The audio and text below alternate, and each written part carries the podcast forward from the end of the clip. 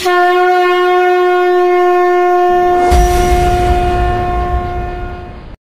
are listening to the Agastya R. भवन्तः अगस्त्यसत्रं शृण्वन्ति। नमस्ते मम नाम शिवतेजः। अहं षष्टमकक्षायां पठामि। अहं वैलन् वादयामि नमस्ते मम नाम श्यामकृष्णः। अहं दशमकक्षायां పఠామి అహం మృదంగం వాదయామి. సామజవరగమన రాగం హిందోళ తాళం ఆది రచన సద్గురు త్యాగరాజస్వామి.